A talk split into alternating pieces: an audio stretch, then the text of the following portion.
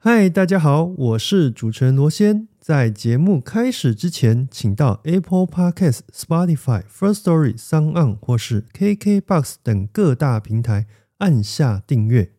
另外，我们也有 Facebook 或是 Instagram 等社群平台，记得追踪哦。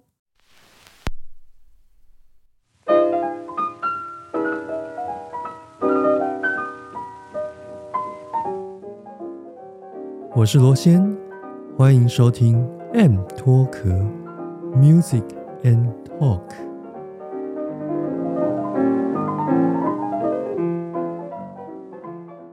Hello，欢迎再度收听 M 脱壳，我是主持人罗先。那今天呢，在节目开始之前，我要跟我的听众呼吁一下，因为我发现我们的这个留言呢，开始慢慢的有变多了。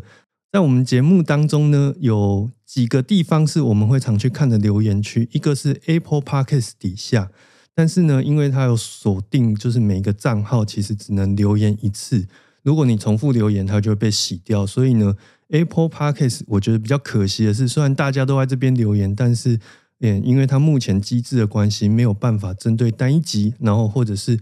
不同的内容，你去重复留言。所以呢，如果说你觉得对我们节目每一个单集都比较有想法的话，我会建议大家到 Spotify 下面，因为呢，那个最近 Spotify 有一些更新吼，都可以针对单集的内容呢，我们听众朋友都可以在这边留言。那渐渐的这一阵子，我们的节目也变得越来越多人在这边留言了，所以呢。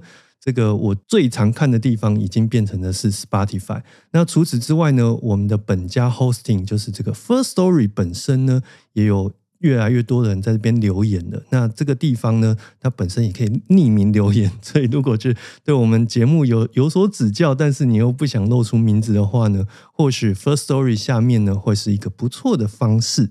好，那节目一开始呢，跟大家这个呼应结束之后呢，就要来进入我们今天最重要的部分啊。呃，不晓得大家在听大型管弦乐作品的时候呢，有没有发现有一些乐器啊，你就算这个在合奏的时候盯着他看，可是 可能不见得会听得到他的声音呢？像这样的情况呢，就我自己演出过的，比如说像法国号，就有常在。呃，管弦乐团里面其实好像有时候听不到他的声音。那除此之外呢，有另外一个乐器呢，我也非常的好奇，那就是中提琴。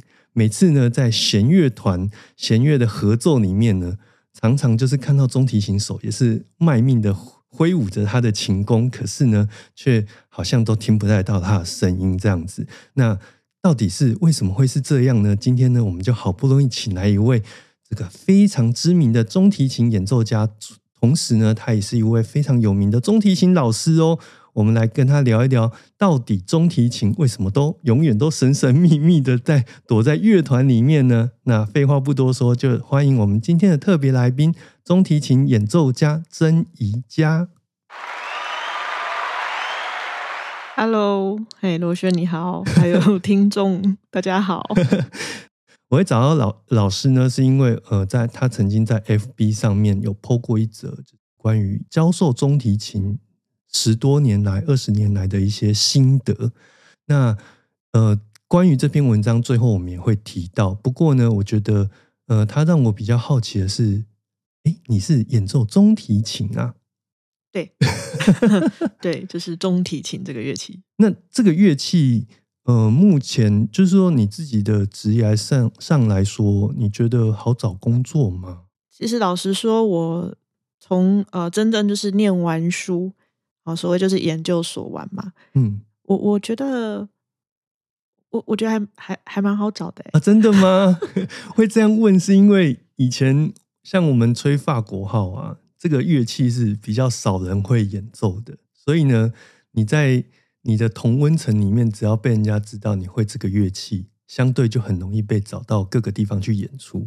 那因为我们算是比较业余性的乐团嘛，可是我就不太清楚说，像职业乐团里面是不是也有比较特别的乐器，就很容易被找去这个做一些演出，或是这个我们讲说是枪手的生涯。刚刚说的就是觉得还算好找工作的原因，是因为我觉得只要你没有。很挑剔，就是说你没有想说啊，我今天一定要当什么演顶尖的乐团里的什么，或者是一定要当到什么很厉害的出色的一个角色的话，其实以呃中提琴，其实我觉得还算还可以啊，就是有一些出路，嗯，像譬如说像。教学生啊，自己都会有一些学生会学，然后还有呃，其实呃，坊间有非常多的那个呃，所谓人家说的就是 gig 团，嗯，对，那个呃，蛮蛮多都是一定都会需要中提琴的，或者是比较像所谓的 pick up 的的团，对不对？对，就是说有一个临时的任务，然后拼凑在一起，大家一起来演出，这样民间的乐团啊。今天呢，我们特别找了一位中提琴的这个演奏家呢，我就很想要请他来替我们介绍一下，就是关于中提琴这项乐器。因为呢，每次我在看管弦乐团演出的时候，我都会特别的把目光就是找到这个中提琴的位置，可是好像常常都不会被，就是你不容易去听到它有很出色或是独奏的段落。对，那或许由你的角度来看。可以替我们来解惑，说为什么会有这样的现象？主要是人们还没有对中提琴这个乐器像小提琴或大提琴一样这么的了了解。嗯，但是我觉得，其实事实上有很多的片段 是中提琴都听得到的，可是有可能是你听的时候，你并不知道它是中提琴。嗯，因为你还是会觉得它是小提琴，或者是说在稍微低一点的音域的时候，你就以为它是大提琴。因为我们知道说，呃，像小提琴好了，它的四根弦分别是咪、拉、瑞、嗦。对，那中提琴刚好就是拉、瑞、嗦、哆。拉、瑞、手是跟呃小提琴是一样，一模一样的嘛。所以在音域上其实是有一些重叠的部分。对。那中提琴也是会使用高音谱号哦，对，就是我们中提琴的特殊是中提琴是用中音谱号，对对，但中提琴它如果再拉高一点的话，就会用高音谱号了。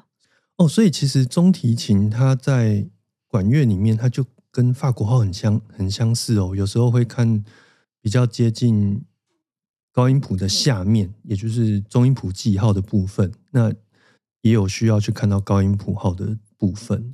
中提琴呢，如果再拉高一点，拉到那个高把位的部分的话，会看到高音谱号。嗯，对，所以中提琴会用两种谱号，一个是中音谱号，一个是高音谱号。哦，原来如此，所以你们那个去转换各式各样谱号的那个技能也要非常的强啊。嗯，其实看久了就都会啦，就像钢琴，你一定会看高音谱跟低音谱嘛。因为我到现在就是常常看到中音谱号，还要去数格子哦。嗯，这个 因为它的。都是在第三线嘛？对对，跟我们那个看高音谱号习惯或是低音谱号习惯会蛮不一样的。对对对，对我相信那个。但今天就是如果你 你从小是每天就是一直看你的音乐课本也一直看，你就你就会很会看中音谱号，多算几次，多算几行就会了。对，嗯，这个其实就是熟能生巧啦。嗯，对。那我觉得今天好不容易就是找了宜家老师来吼，我觉得。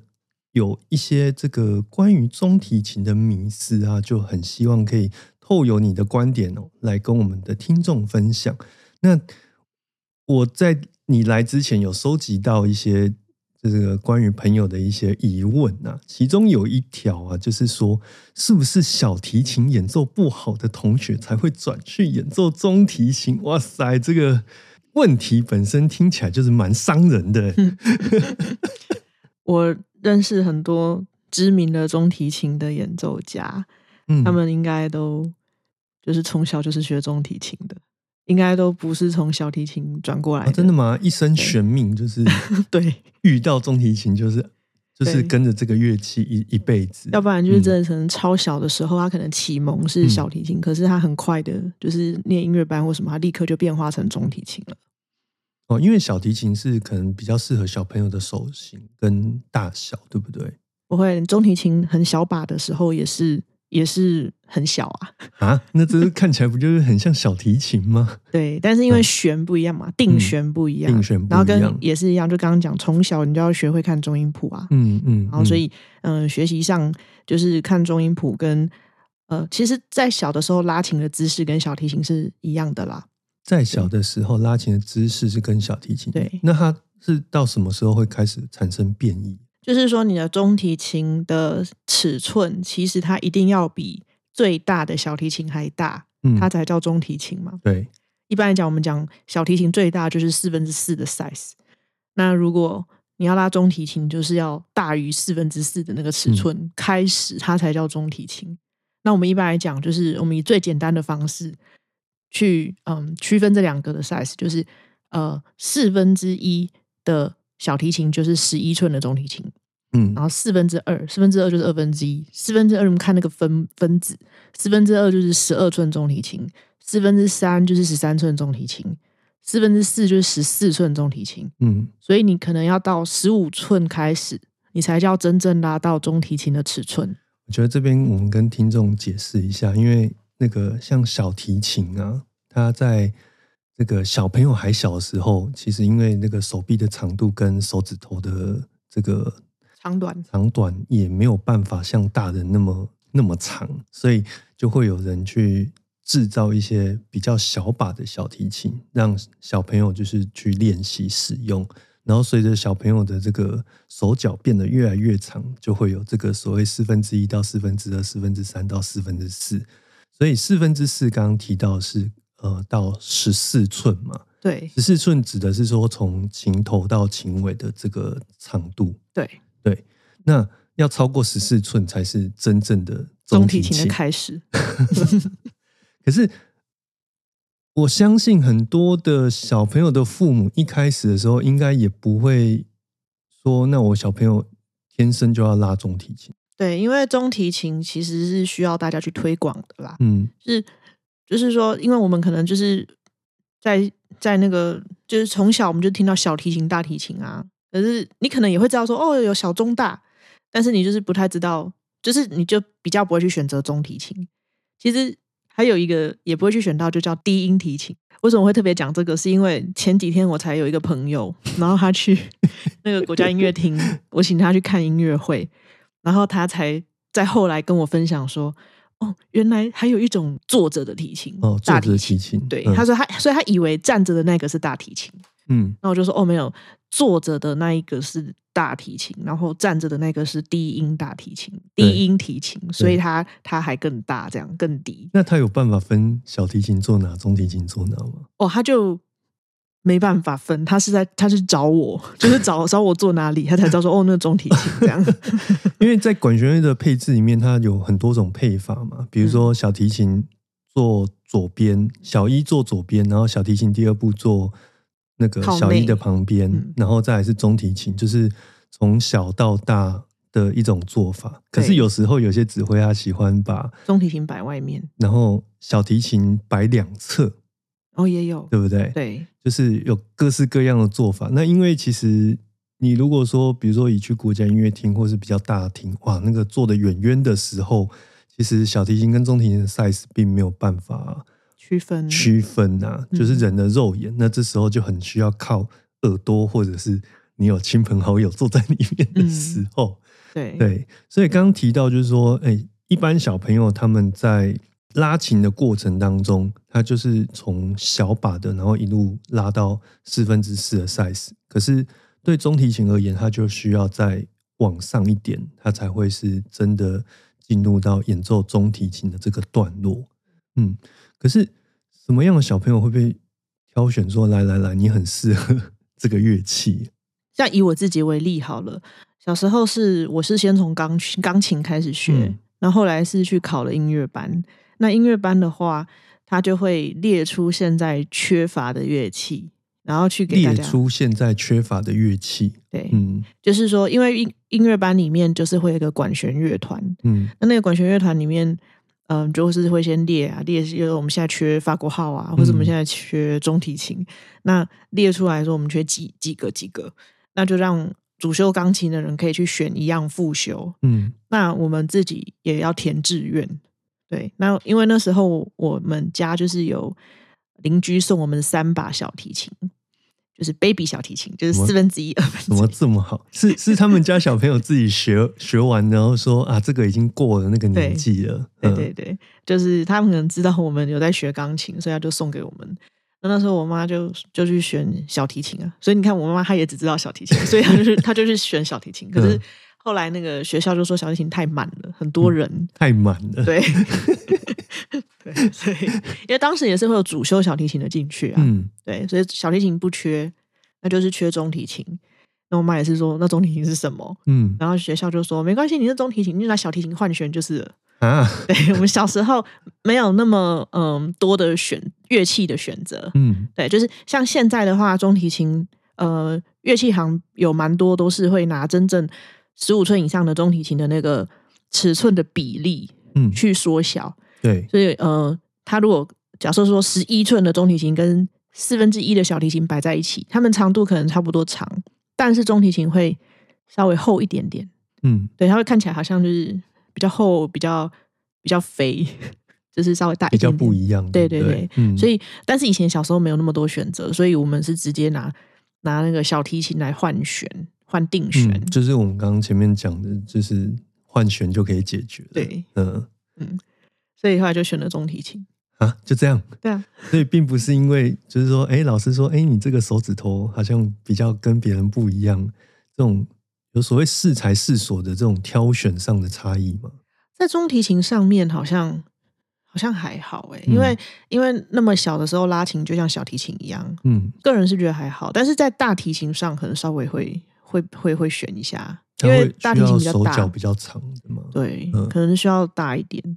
你讲讲这个让我想到，我们小时候管管乐团在挑那个同学去吹什么乐器，然后有一个跟我同年同月同日生的女生，她本来第一志愿是去吹那个竖笛，可是因为她手脚比较长，所以就是被指派去吹长号，然后眼泪当场就流下来了。为什么？啊，不喜欢，因为他就想要那个女生就喜小女生就喜欢那种就是可以拆装然后成一个小盒子的乐器啊。然后那个长号就是整个体积又那么大，它再怎么拆，就是你还是很很大的一个箱子的长度啊。对啊，所以其实对弦乐来说，你们比会有在比如说挑这个人可能天生比较适合这样的乐器的这种情况吗？我我自己就是从小到大，或是看同学或看一些演奏家为例的话，其实我觉得中提琴因为它的尺寸比较大。我我我确实会觉得，如果身高比较高、跟手指长，或是比较肥、比较有力的人，真的比较吃香。嗯，因为呃，我呃按弦上面的话，音色其实有差别，就是说细细的按下去，按按中提琴按厚的，嗯，就是说它它的声音会比较没有那么厚，所以需要的是手指头的肉多，对不对？嗯，然后跟。比较长、比较有力、比较按得到，因为那个呃，假如说八度的话，要比较能够开开得了，能够撑啊，就是说能够长一点。这个是不是跟弹钢琴手要大的理由有点像？对对对，就是说，我觉得在曲目上的选择也会有差别，因为像钢琴的话，那个李斯特的。那些很多炫技又很宽的那个小手，就是会比较吃力，比较吃力。对，那我个人自己的话，像拉那个帕格尼尼啊，可是因为我们中提琴拉帕格尼尼，那本来就是小提琴的改编，对。但是小提琴有很多那种十度、十二度的，那个我自己是拉不出来。我没有办法拉中提琴的十的十度十二度那种帕格尼尼的东西，只好只好拿铅笔去帮他改一下。我我是直接放弃，但是但是我可以拉动很快的东西，就是帕格尼尼他有那个很快速的音群的话，那种我觉得我的，因为我个人的手指头其实蛮小蛮短的，嗯，所以我觉得我动动作可以动得很快，所以我从小我就有点意识，就是。嗯，我拉那种快速的动动态的东西会比较好，但是如果拉呃很多双音或者很多宽的，嗯，我会比较吃力一点。大跨幅的对对对，对不对？对对对，同时按的话，对，哎，不过有很多中提琴的，呃，像我现在想得到的，有两个女生的演奏家，像那个中提琴教母金井幸子，嗯，然后跟那个美国茱莉亚。音乐院教授黄星云老师，他们两个都是身材很很瘦小，他们大概都一百五十出头，很小很瘦小，可是他们就是拉的很好。对对，尤其因为你讲的金井幸子，我刚刚有听过他一些唱片，像我听他的巴哈五伴奏，就觉得哇，他好想要把中提琴的共鸣撑到最大。拉琴上面的话，我觉得指头上面虽然是有一点小小部分的影响啦，这个就是说，我觉得可能不不会拉不出来，但是你需要用更大的努力去练习。再来就是，我觉得他们的呃摆动的幅度，就是你要靠全身的力量。呃，是蛮多的。你如果光只是挺着身体动动手，可能会拉不出来那么那么深度的东西。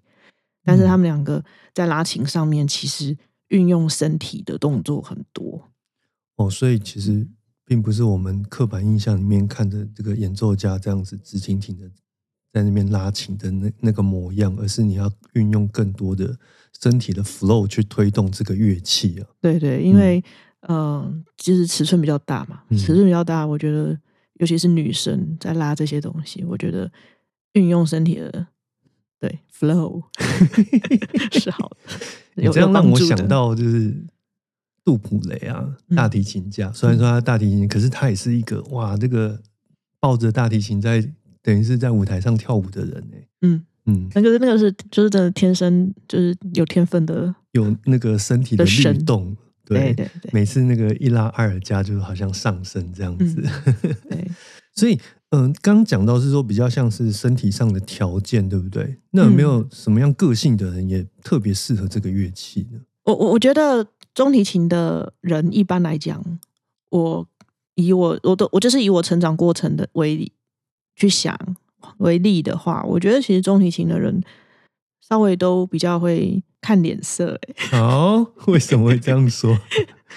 因为，因为他们，因为我觉得好像都习惯就是在中间嘛，嗯，那我们很习惯要去 follow，就是那旋律的部分要跟啊，嗯，然后再，我觉得可能是音色上是比较温和的，所以我觉得大家个性上也是比较比较内敛的那种，嗯，会藏在别人后面的吗？不能，我们我觉得不是，不是藏在别人后面。我觉得我们是在等着机会出头，等着机会出头，伺机而动。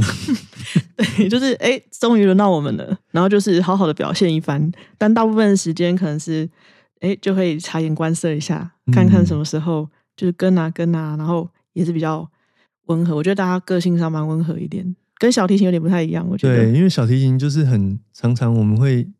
不经意的就已经听到他的演出，然后就是很很明亮，然后很开朗。可是中提琴有时候，像刚刚我们这个开录之前呢，这个老师还特别这个跟我说，张学友他有一首歌就运用了大量的中提琴，对，然后听起来就是有一种鼻鼻音的共鸣在里面。嗯嗯，我们就会说，就是比较像鼻音或者是温暖的音色，就是。比较温暖的阳光，在就是，可是又不是很晒，就是那个让人家觉得很舒服的九月的这个艳阳这样子，对，晒起来很舒服，但又有微微的这个何许的凉风。对，大概十月啦，十月 九月可能还比较热。然后有时候就是，不过音中提琴的音色上面就是也有一些选择，有的老师会比较喜欢有亮度的，嗯。有亮度的可能比较适合，真的在独奏的时候可以使用出来，或者说它是乐团里面的 solo，嗯，它就是需要一个这个东西。但是呃，有的人会比较喜欢温一点，嗯，比较厚实一点的声音。这个就是比较像是在诠释上的差异，对不对？嗯，就是说可能不同的曲子它也会有不同的音色上的需求，或是呃情绪上的需求，这样子。对，哎，可是这问到这边，我就有一点很好奇，因为以前我我自己是吹法国号嘛，那也是中音乐器，就是要看上看下，听上听下。那如果你遇到 遇到，当你在乐团的时候，低音的人演奏的这个音准太低，而高音的人演奏太可能偏高的时候，那该要跟谁去去站在一起去抗衡这件事情呢？嗯。以音准方面来讲的话，我觉得在室内乐里面会有这样子的可能性，嗯，就是因为通常有时候以弦乐器来讲的话，像三度啊、四度或六度，它其实会呃需要互相要调整一下，要听一下彼此的对对对嘛。所以有时候嗯，我们可能听起来和谐度会是假设说我应该是要偏高一点点，嗯，对，这样子就听起来才会和谐。那或者是说，嗯，其实有时候也会大提琴要偏高一点，或者小提琴要稍微按低一点，都会有可能。所以这个是以室内乐来讲。对，在乐团里我觉得还好，因为乐团里人数多嘛，嗯，所以大家就是在那个范围内是还还还行，就没有那么精准率比较高，对对对，精准精准就是对啊，那是自我精精准度。但是当支数变少，变成四四重奏或是五重奏的时候，每一个人的精度就要变得非常高。对，嗯，对，那这个是确实就要互相调整的。嗯，哦，所以其实。不管怎么样，你看我我们这样子试图问了一圈，会发现说曾老师这个讲话也是非常的保守，就是说我们要彼此这个稍微去听彼此的。可是这个就是我们在排练要做的工作啦。嗯，对，总总不可能这些问题上了舞台才发现说，哎呀，怎么变这样啊？对，音音准是其实虽然。你提出了这个问题，然后我就觉得说啊，其实自己应该要准，但是弦乐器来讲的话，其实音准它相它相对上它是个大问题，都是核心的问题。对 对对，如果自己拉的时候就可能又还好，可是哎，自己拉的时候跟钢琴一起对起来，嗯，哎，可能又要有调整的地方。嗯，那再来就是二重奏、三重奏、四重奏，光是假设二重奏，我今天中提琴跟小提琴就有很很容易会有不同的。音色也会造成好像不准的的状况。我讲到音色很容易不准，这个我们就要延伸到接下来这个话题。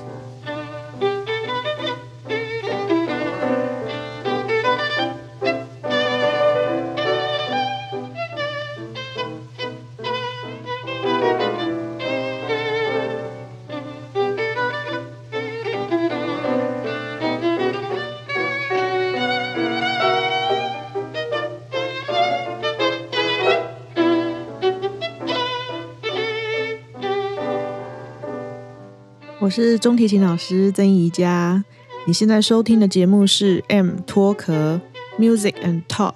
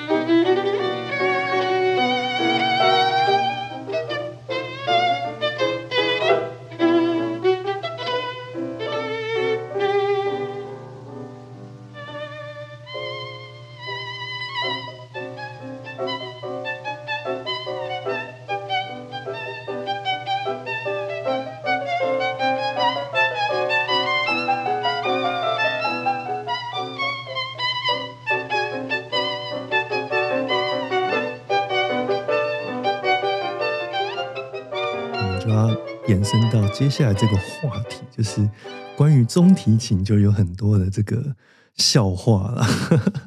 这个也是我们今天节目这个来到这个一个非常高潮的部位。对，罗轩一直很喜欢，很想要问中提琴笑话的部分。对，像呃，今天我们节目开始之前，我就是稍微去收集一下朋友之间关于每次提到中提琴都会讲的一些笑话。我觉得其实有一些真的蛮。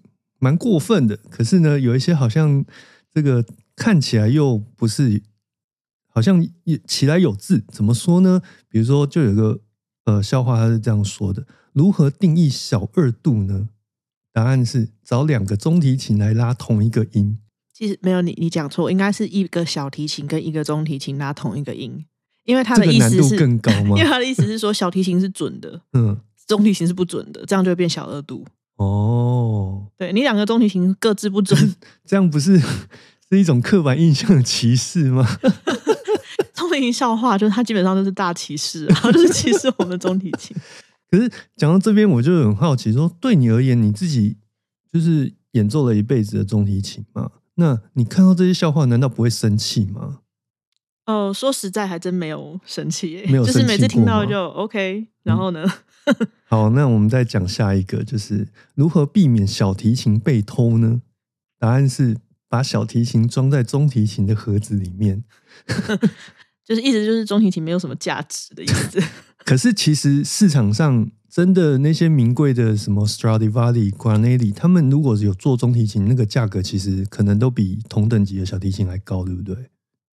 应该是一样高啦，因为它的稀有度就就就就不容易找啊。对，因为他没有做那么多。你可能可以找得到一百把 Stradivari 的小提琴，可是你可能不一定找得到市场上有五十把的中提琴。嗯，对对，稀有度，然后跟它呃需求率没有那么高。嗯，那另外呢，第三个就是中提琴跟小提琴的差别在哪里？哎，这个有就有三个答案。第一个答案是中提琴可以烧的比较久，因为它的那个木材木材用的比较多啦。对，但没有人会每次去烧琴这样。然后第二个答案是中提琴可以装比较多的啤酒，这个好像都是比较是外观上的这个笑话。嗯，但第三个就有点过分了，就是中提琴跟小提琴的差别呢，是在于小提琴可以调音。中提琴调准了也拉不准，这样的意思。可是事实上，我觉得对弦乐来说，不管是能不能调音的乐器，这个刚刚有提到，音准永远是最核心的问题。对对，嗯，因为我们前面就是有讲到说，因为尺寸的关系，还有呃很多嗯很多因素嘛，譬如说手手的大小等等的。那因为我们正常一个人。的身高就差不多是这样子，但是中提琴你要拉起来就是要拉拉大把一点啊，嗯，那所以嗯，就是说幅度比较比较开的话，然后跟嗯操作上面，就是说你你的人要假设没有办法那么 cover 这把中提琴的大小，那确实就是比较吃力嘛，嗯，所以它可能会造成的那个嗯音准上或者是反应上，可能就是。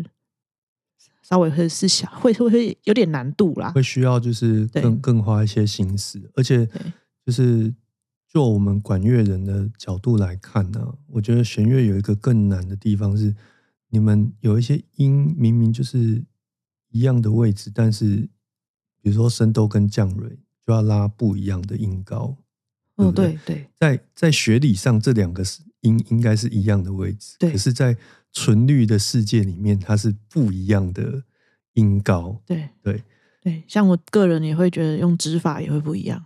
就是说，假如我们声都用用呃三指去按啊，这个好像比较学术一点。就是如果说我们用三指去按，就会按声都；可是我们如果要拉降瑞，就用四指来按。就是意思就是，呃，声都会想把它推高一点，然后用三指，就是稍微推一下。对，然后降瑞的话，就是会缩回来一点，会让它低一点。所以光是指法上，明明就是看起来是同一个音，但是就按的指法就不一样了。对，在音阶上面也会不一样。就是说，我们今天同样是你降瑞大调跟升 C 小调，嗯，那降瑞大调你可能会用四指开始，可是升 C 你就会用三指开始。天哪，我现在头已经晕了。对，这个有学的人才知道。对，但是简单来说，就是说。比如说你我我觉得可能大部分听众可能多少练过钢琴啊，那你在钢琴上面升都跟降瑞都是按同一个位置嘛，对不对啊？只是可能差不同的八度，但是在记谱上面这个位，因为钢琴都是以十二平均律去去作为它声音的这个切割，嗯，所以讲的比较直白一点，它相对单纯一点，嗯，对，这这两个音是可以按同一个位置，可是，在弦乐的这个认知上面，这两个音是一个是要偏高一点，一个是要嗯偏低一点点，非常非常小的细节差异，但是真的在合奏上就会有听得出来，还有在诠释音乐上面也可以，尤其是是和声上更听得更清楚，对对对对，因为那个和声准跟不准就是完全是两个世界。对，钢琴上其实你讲到升兜的那个调的音乐。对，可能你在诠释上也会比较不一样。嗯，降瑞的话可能会暗一点，对，声都会想要明亮一点。天哪，我光是按照按就是吹在正确的位置上或按在正确的位置上就很难的，然后还要去认知这这个之间的差异。嗯，可是这也是弦乐的音乐有时候也听起来比较细致的一个原因啊，因为你们在操作上本来就比较比较繁复一点了。嗯，对。那刚刚讲到这些笑话呢，其实我觉得其实都。有的是蛮好笑，可是有的 也是蛮过分，而且这中间有点就是牵涉到就是乐器之间的歧视。那讲到这个乐器之间的歧视，我也会很好奇，说关于这些歧视上，那就你而言，你觉得在中提琴的就业上会有遇到什么样的困境？呃，我想要先补充，因为有讲到那个笑话的部分的话，其实因为因为一直问我，就是我会不会感到。生气或者觉得怎么样？然后我真的这个成长过程中听到的时候，其实从来都没有任何感觉。但是我自己就是很认命，然 后我是觉得说，啊，反正我中提琴就这样啊，就就是比较少人知道，这样就大家都是比较不明白这个乐器。所以我有特别就是上网查了一下，查了一下，就是到底这个中提琴笑话的由来是为什么？然后我就发现说，它的起源大概是起源在。呃，十八世纪那么早的时候，哦天哪，十八世纪哎，这个是莫扎特还活着的年代。对，因为那个时候的中提琴的这个乐器，它的发展没有那么呃成熟，所以那个时候可能都是那种呃什么古中提琴的那一种乐器，然后就发声上面也比较慢啊，然后呃，就说它的音箱什么，它所有的发展都没有那么好，但是因为像。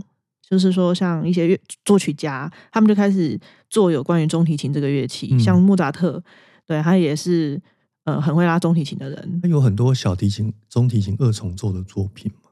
有有莫扎特就有做蛮多的，对，还有很有名的那个小提琴与中提琴的那个交响协奏曲。对，那呃，就是说，因为有一些乐。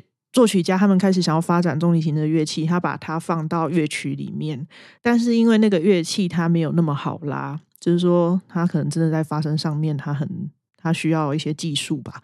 那那时候没有那么多会拉中提琴的人，所以当时他们可能就会呃找一些那种小提琴的人来拉中提琴，嗯，对，或者是说呃你中提琴就是一种呃附属品啊、替代品啊，所以它它没有那么就是。就没有那么会啦。对对，所以在那个那个时代的话，我觉得他可能是会衍生一些中提琴的笑话，然后可是一直到现在就一直流传下来这样。但是，但是我觉得，嗯，如果以就是歧视上面或是就业上面的话，我觉得现在现在这个时代是少了点的啦，少了点意思是。就是我，我觉得这个跟那个，嗯，每个人的想法不同。我我个人是觉得，小小提琴老师，小提琴老师会比较不喜欢中提琴。这个我我真的一定想要讲一下，虽然可能会得罪众多小提琴老师。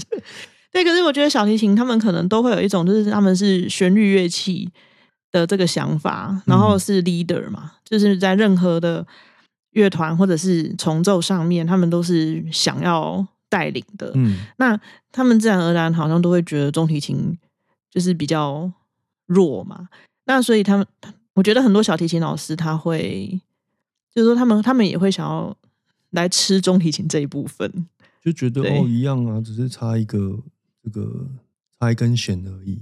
对啊，对不对？然后。就是，嗯，他们可能也会觉得说，你中提琴可能就是真的拉比较不好，我们来来拉还拉的比你们好。我觉得会稍稍稍会有这个。可是事实上，他在就是操练那个琴箱的共鸣上面是有差异的，对不对？对呀，因为那是你专业，你才会知道这个东西。但是，呃，就是，但是我觉得不不排斥，不排除说他们确实在动作上面，因为从小的一些训练上，他们可能动动呃。动作很快，就是反应上是快的，因为他们可能从小都要练一些那种技术上的的东西，尤其是那个那种很多十六分音符或三十二分音符的快速音群嘛。对，那中提琴的话，就是嗯，更加的着重在音色上。那音色就是说，我们要发挥出那样的音色。那所以，呃，我觉得中提琴，嗯。不过没关系，因为现在我们很多中提琴老师也教小提琴，所以我们就互相呢 吃掉对方的市场，互相合作。可是我觉得这样听起来有点可惜，是好像等于说这项乐器它该被发挥的样子，它不见得是教的那个人或是演的那个人他自己有这个认知啊。嗯，对啊，所以我们现在就是要一直不停的推广。就是 因为其实我觉得现在很好，是每一个学校几乎都是有呃弦乐团，嗯，或管弦乐团。因为现在就是大家为了在音乐比赛上面，然后或者是以推广的部分，大家都很努力在嗯乐团上面，就是推广给每一个从小学就可以，就是小一开始就开始学，甚至有一些私立的小学，他们都是有一人一乐器，嗯，所以他们嗯都会就是比较多的。就是从小就已经开始接触乐器，这样。那所以，因为你要成立一个乐团，那势必里面一定要有中提琴嘛。嗯。那中提琴的话，就会开始就会有有嗯指挥啊，或者是团团长都会尽力的开始去推广它。所以我觉得是还好。我觉得现在中提琴有蛮多的小朋友已经都开始学了。就市场环境已经跟。以前我们小时候遇到的是不太一样，观念上也不太一样。嗯，不过当然就是家长呢也会有蛮多都会问我说，到底学中提琴是嗯，他们会比较疑惑是说，嗯，那中提琴可以拿来 solo 吗？或是中提琴到底能不能拿来拉独奏？嗯，那我说当然可以啊，你你可以拿很多，你可以去。你无论参加比赛或者自己独奏的话，你选一首独奏的乐曲来拉，当然都可以独奏。对他们可能会不知道说，中提琴是不是永远都会被被那个就是 cover 在那个阴影底下。对，你下次可以跟他们说，那个连兔把都可以拿来吹孟德松的小提琴协奏曲，太强了。对，这个是那个费城管弦乐团的兔把首席当年入团考的作品，他自己改的。那我的意思是说，其实能不能独奏这件事情，可能跟乐器的音域或是它的角色，不见得是完全正相关的，对吧？任何一个乐器都可以拿来拿来独奏啊，低音鼓都有它的协奏曲，对对对，口琴也有哦，对，口琴也有。所以其实更重要是能不能选定一个适才适所的乐器，然后去好好的去发挥它啦。嗯，对。那讲到这边呢，其实今天这个。宜家老师今天会来，也是因为，呃，他在 FB 上面有发表一篇文章，刚好被我看到，然后呢，就是我我来跟他接触。那这篇文章基本上就是他在分享关于他从以前到现在教中提琴大概十几年的时间所整理出来的一个心得。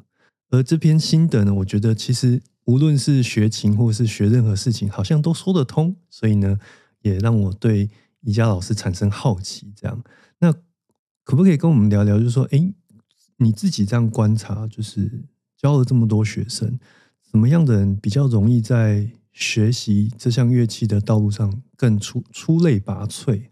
嗯嗯，我觉得就是因为我自己有教一些小朋友，那嗯。我会送小朋友很蛮多去比赛的啦。那我觉得这个跟我自己个性有关，因为我小时候就是比赛长大的，然后我对比赛很有经验。那我觉得，呃，再来就是，其实我我是因为懒惰。为什么是懒惰？因为 我觉得你是比赛的人会懒惰。没有，是因为说有时候家长他们会希望说小朋友有没有一个什么，嗯，证明他们有学这个乐器的的这个程度啊。嗯，那如果说去准备。呃，检定啦，或者是准备一个演奏啦，然后拖很久的时间，然后就为了去完成那个，我就觉得哦，好慢哦，就是要花很久的时间，就慢慢去去一直弄。可是比赛就一次性就嘿，那天比完了，然后我就立刻知道自己的程度，嗯，然后我就觉得其实比赛蛮好的，啊，又可以训练胆量，同时也是一种表演，这样。那嗯，但是我有发现每一个小朋友的个性都不一样。有的人他一上台就是整个跟平常呃表现的更差了，他会畏缩，就他会不喜欢上台这件事。这是比较心态面的问题，对不对？对，因为个性上，有的人他真的偏向内向，有的小朋友他真的是宁愿就是我自己拉，他拉不就是说他他要拉给群众听的话，他是办不到的。但这是要慢慢训练啦。不过当然就是说，小朋友他如果觉得说他学这个乐器，他就是只想要自自得其乐的话，我觉得是当然我们就尊重他，因为你一直逼迫他，他可能会造成很大压力。但是喜欢上台表演、喜欢比赛的小朋友，他个性上稍微都会有一些，嗯，就是嗯，他就是喜欢这样子的刺激啊，也很爱表现，嗯，所以他上台的时候会，呃，反而会表现的比较好。就是我觉得，嗯，大概有一半的小孩其实经过那样子的努力，然后还有上台一次一次的这样训练，然后获得的。掌声啊，或者是说他获得一个名次，对他来讲都是一个很大的鼓励，会让他一直越来越想前进。那我觉得，嗯，会比比比的比较好的学生，我觉得他们都会有一种，就除了刚刚讲那种个性上，他会想要越来越好，或是得到那样的自信心或成就感之外，我觉得他们在平常练习的时候都呃比较有自律，嗯，就是说，嗯，他已经知道他自己要做这件事了，对。对，就是说，他可能在最早他学习的时候，他的父母是帮他安排的，嗯，可是逐渐的，他学这个乐器，他就把它变成一个习惯了。他觉得说，哎，他他每天就是要做这件事情，他已经不用人家教了。那再来就是说，他会慢慢的都知道他每一次，呃，需要修正什么，因为，呃，有时候他可能，哎，在这一次比赛，他可能得了第三名，他就觉得。心有不甘，那 下一次想要再比更好，想要上诉，对，他就会发现说，哎，他就很想知道自己要改正什么。嗯，那我觉得，嗯，你在学一个东西，不只是乐器，就是你在做任何事情，你都需要从经验中去呃成长。你要知道说啊，我这次犯了这样的错，可是下一次我就知道要改正它，这样子你就会越来越进步。对，所以我觉得，嗯，其实这个就是我觉得家长吧，就是要培养小孩，呃，有这样子的自省能力。就是说，当他犯错了，也不要太责备他，可是要让他明白，说就是人在呃成长的过程中，其实都是会犯错的。所以，其实这个可能已经不是牵涉到你是不是学音乐或是学中提琴这件事，而是你可能在人生的学习的那个旅程当中。不管学任何事情，这个这个都是一个心态面的培养。嗯嗯，对，就是说，我觉得在一开始就是要有一个习惯啊，就是说，你今天已经开始学这个乐器了，其实这个乐器真的就是要练，呃，不是说只是乐器上，你在一个专才上，譬如说，我们看那个奥运的的那个运动运动员。他们在下下面是多大的练习？嗯，那这个练习他们也不是只是一天两天的事，他从小就是一定每天要这样重复不停的去练。那乐器也是这样子。那嗯，你有练习就一定有收获。那就是说，你你在一开始你可能一定会不想练啊，你会觉得说我每天有更好的活动或者玩乐可以去做。尤其现在有更多的诱惑跟更多的不同的，比如说。呃，自媒体啊，或是各种，比如说现在常讲的一句话是“抖音一响，这个父母白养”，就是有很多的不同的吸引在你的生活当中。对，吸引的部分是一一件事，那再来就是说，嗯，因为现在就是多元的我呃学习嘛，那其实其实大家还是就是说，小朋友现在无论活动是不是变多，他的作业上或者说他的呃学科上的需求。越越来越越高，他们可能不一定说我只是要考一百分，他可能还必须要做非常多的项目啊，做报告或等等等。所以他们，我最常听到就是说，家长会说，就是小朋友现在每天都很忙，作业都很多，然后嗯，就是小朋友的压力都很大。对，那我我我也会当然会希望说，你现在就是在多分你的心力来学乐器这个东西，而不是造成你更大的压力。但是嗯。他逐渐的，就说你学一样东西，你基本上还是会有一点压力吧。你你要有那个压力才会往前前进呢。对，嗯，那因为嗯，可能也蛮会听到说，就是家长会说啊，我只是让他学兴趣，嗯，那没有要成为什么家这样子。但是其实我觉得很有趣的是说，你今天假如说你学了两年或学了三年，可是你。一首漂亮的曲子都拉不出来的时候，其实你无法产生这个兴趣啊！你会一直觉得我怎么这么废，这个东西都拉不出来，我根本不可能成为一个兴趣。所以说，你在一开始一定是需要有一些嗯小小的压力，慢慢的，然后让他能够哎把这个东西学好，因为因为呃尤其是提琴这个部分，提琴它。然后都会说你小时候学的像杀猪啊、杀鸡，就是 你会拉不出那个杀鸭跟杀牛这样子。对，因为你操作上，你只要是稍微一个歪歪斜，就是它就会产生不好的声音。对，对，它不像钢琴，就是说你碰错音只是碰错音，它还是个正常音这样子。那所以说，嗯，我觉得在一开始，呃，那种启蒙的部分的话，其实反而要比较，嗯，呃，小小的严格一点，因为。只要他花一点点时间，假设说半年或一年，苦一下下，可是他就会稳了。等到他稳的时候，其实后面他就不需要这么的呃用力，就基底打好了。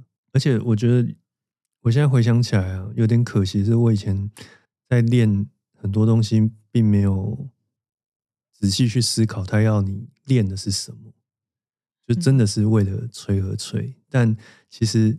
如果可以多花一点心思，说哦，原来这个教本是要我要我学习什么样的一个目的，然后好好的就是朝着这个方向前进的时候，其实你学起来的东西会更扎实，而且你可以说得出来为什么我要做这件事情。嗯嗯，对，因为嗯，像假设说。很许多家长的想象是说啊，我希望他以后长大啊，夜深人静的时候，甚至悲伤的时候，他可以把他的乐器拿出来拉一拉，他就会觉得哇，好开心哦，音乐陪伴着我。嗯，对。但是问题是，如果你小时候你花了六年的学的时间，你都没有办法把一个漂亮的音乐拉出来的时候，你以后长大不可能会有这个状况。你你只会觉得我好想要把这乐器丢了，我不想要继续学了。因为你最好的程度已经在那个时候了。对对对，所以其实就是它是需要时间去慢慢培养的啦，然后还要还要嗯，就是让它成为你身体的一个习惯，然后再来就是嗯，你你有经历过这样子的一个努力的时间的话。未来学到的就是你的，嗯，对我你也不太，你不会真的忘记或什么，你学到最后，他就才真的就是陪伴在你的身边这样。哦，今天的金句哦，学到就是你的，对啊，就不会忘记。像我钢琴就是就是从小就是一直学啊，然后每天一直练，嗯，然后虽然我后来以中提琴当做。呃，我的主要乐器，但是我钢琴就是永远都不会忘啊，你拿起来就是继续弹啊，就是弹一弹这样。没错，嗯，因为那些东西就是会成为你身体的一个记忆。嗯嗯，好，那今天呢，我们很开心找到了这个曾老师来跟我们聊一聊关于中提琴的一些有趣的事情，以及这个他在职业的道路上 所遇到的一些比较特殊的故事。那也很欢迎大家，如果有听到这一集，然后对于中提琴也是有一些兴趣跟好奇的话，也可以到曾老师的这个 FB 粉丝专业。要怎么找到你呢？